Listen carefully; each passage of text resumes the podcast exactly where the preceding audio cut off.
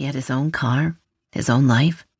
She hadn't quite gotten used to that yet, but she was trying her best. He'd be off to MIT in a few short months, and that would be a much more brutal adjustment. The streetlights tapered off until White Oak was a black ribbon in the night, and Evelyn's brain finally pushed an important question to the forefront. Why had Gary been driving on Old Highway 23? His office was miles past it and this far north, Old 23 was nothing but a two lane road tunneling through patches of forest and wetland until it hit the next suburb, 10 miles away. She reached the deserted intersection and took a right as instructed. Two minutes later, her headlights flashed off something reflective on the left side of the road. Evelyn slowed and watched a silhouette walk out onto the blacktop. When the headlights caught him, she breathed a sigh of relief Gary looked fine, a little rumpled, but not even limping. She pulled up next to him. Gary?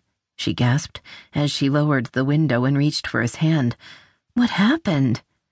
Oh, dear. He gave her fingers only a brief squeeze before he pulled his hand away and scrubbed it over his face. Did you hit it? No, but I probably should have. Turn around and pull past the car. I've got a rope in the emergency kit. Oh, of course he had rope. He was always meticulously prepared, never caught by surprise. Except by that damn deer. She bit back a random smile and made a very careful three point turn, aware of the soft shoulder and the ditch beyond. A cool green swamp smell drifted up from the wet woods past her headlights. Shivering in the cold, she wished now that she'd grabbed a jacket instead of water. In fact, she wished she were still under her down duvet sleeping right through the ringing phone. He could have called a tow truck. The interior lights clicked on around her when Gary opened the back hatch. Evelyn blinked stupidly before she climbed out to help. Her legs were thick and clumsy as she rounded the SUV. Get back in the car, Gary ordered. We need to do this quickly. Why? she asked. He snatched the rope from the hidden well where the jack was stored. His voice went harsh. Why? She glanced toward the BMW sitting pale and lifeless in the ditch as if it were hiding. Have you been drinking? Christensen and I had a couple of scotches. Just get back in the car. Why are you being so rude? He blew air through his teeth and crouched down to tie a knot around the hitch. I'm sorry. I'm a little freaked out about the accident. Jaw clenched in irritation. She stared at him until he looked up. Maybe you could be understanding. I thought I was dead there for a minute.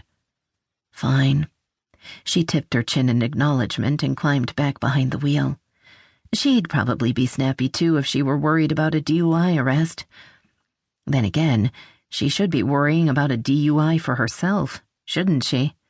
Any time she stopped concentrating, the world went a little fuzzy at the edges. She'd never had to function after taking one of the new pills. They were strong. She wanted to go back to sleep right here. But at least now she understood why he'd called her and not a tow truck or the police. Dr. Gary Tester could not be arrested for drunk driving. That would be quite a black mark on his prestigious psychiatry practice.